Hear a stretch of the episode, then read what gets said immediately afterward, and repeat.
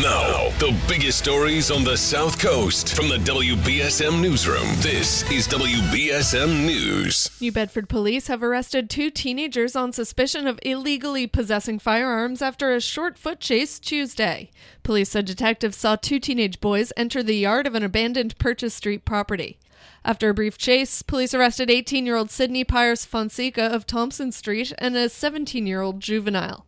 Both suspects were arrested and charged with carrying unlicensed and loaded firearms and high capacity magazines, as well as trespassing. A Fall River police officer has been put on leave and is charged with multiple counts of assault after a domestic dispute at his home on Sunday morning. 30 year old Fall River narcotics detective Brian Custodio was arraigned Monday on three counts of assault and battery, as well as threatening a crime.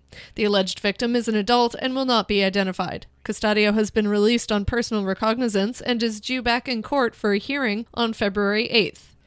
Authorities have arrested a New Bedford man on child porn charges. The U.S. Attorney's Office said 41 year old Robert David Austin was arrested Tuesday for allegedly receiving and possessing child pornography. Authorities searched Austin's New Bedford home on November 3rd and allegedly found child porn and a messaging app used to disseminate it on his cell phone.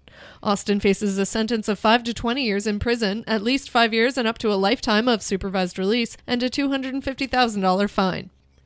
More than $80 million in federal American Rescue Plan Act funding is destined for New Bedford, and yesterday afternoon, Mayor Jon Mitchell revealed how he plans to spend it.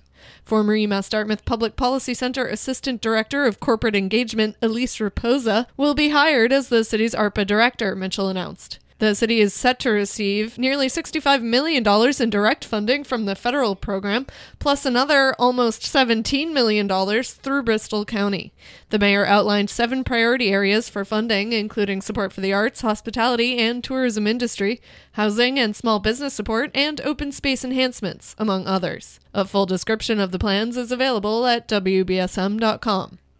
In sports, the Bruins will be in Nashville tonight facing the Predators, and the Celtics take on the Jazz tomorrow night.